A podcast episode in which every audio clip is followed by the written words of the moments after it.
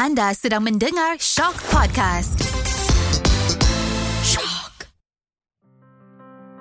Dengarkan perjalanan cerita tentang Tan Sri Nazir Razak dalam podcast di sebalik nama yang mengandungi tiga komponen utama iaitu keluarga, kejaya dan negara.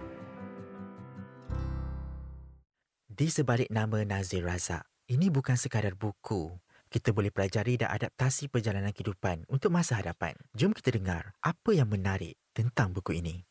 Jadi Tan Sri, Tan Sri dah lancarkan satu buku Tan Sri sendiri. Boleh katakan satu pencapaian yang baik ya Tan Sri. Jadi kenapa sekarang dalam menulis buku ni di era kini? Apakah faktor utama untuk menulis buku ini?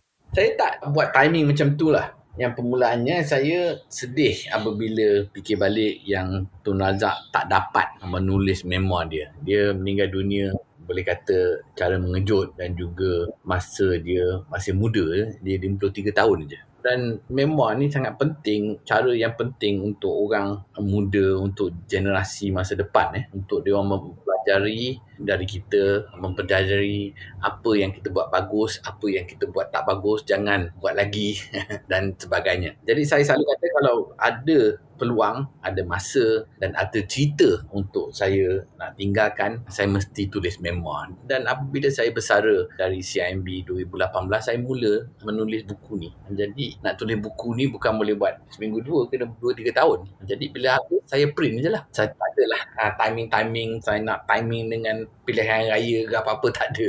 Okey Tan Sri, sebelum tu saya ucapkan tahniah kerana buku ni telah pun tersenarai dalam senarai buku yang terjual laris di MPH. Dan ini satu pencapaian baik yang saya boleh katakan. Seperti ramai yang tahu ya, banyak tokoh-tokoh masyarakat telah menulis buku autobiografi mereka sendiri sama ada bersifat pribadi ataupun mungkin ada agenda tersendiri. Tapi kenapa? Kenapa buku ini patut ada, perlu ada di setiap rumah rakyat Malaysia? Ya, terima kasih. Alhamdulillah lah. Banyak orang beli buku jadi dapat jadi bestseller bahasa Inggeris dan juga bahasa Malaysia. Kita tak payah banding dengan buku lain lah. Yang pentingnya, saya memang ikhtiar seboleh-boleh lah untuk menulis buku atau memoir yang ada banyak pelajaran dari sejarah Malaysia moden, dari perspektif kehidupan Tun Razak dari sejarah sebuah syarikat besar iaitu syarikat CIMB dan juga dari perspektif seorang individu tentang ekonomi politik Malaysia saya boleh katakan saya betul lah dapat melihat semua ni dari rosi bahagian depan eh. Front rosi dari sejarah perspektif dari era Tun Razak perspektif saya sebagai pemimpin korporat di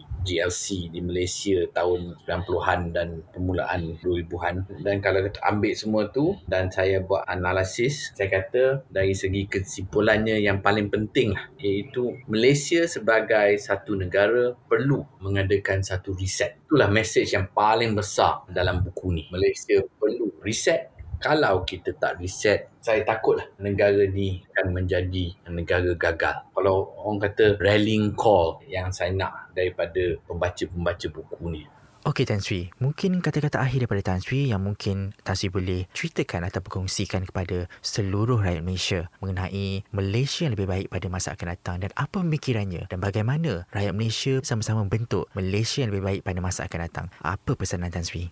Yang pertamanya, ini negara kita. Kita semua kena berikhtiar untuk menjadikan negara ini lebih baik. Kita tak usah tinggalkan kepada orang lain saja.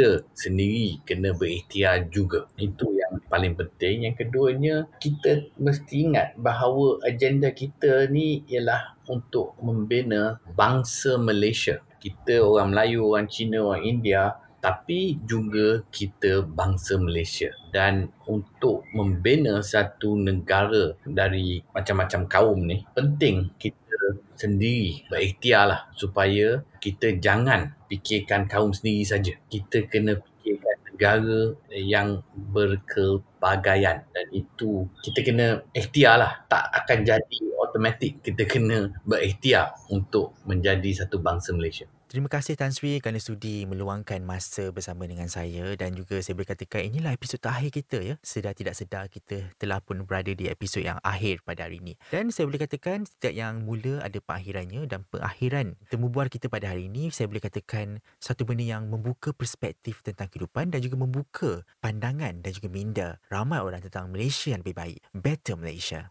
Jadi teruskan mendengar Shock Podcast di sebalik nama Nazir Razak.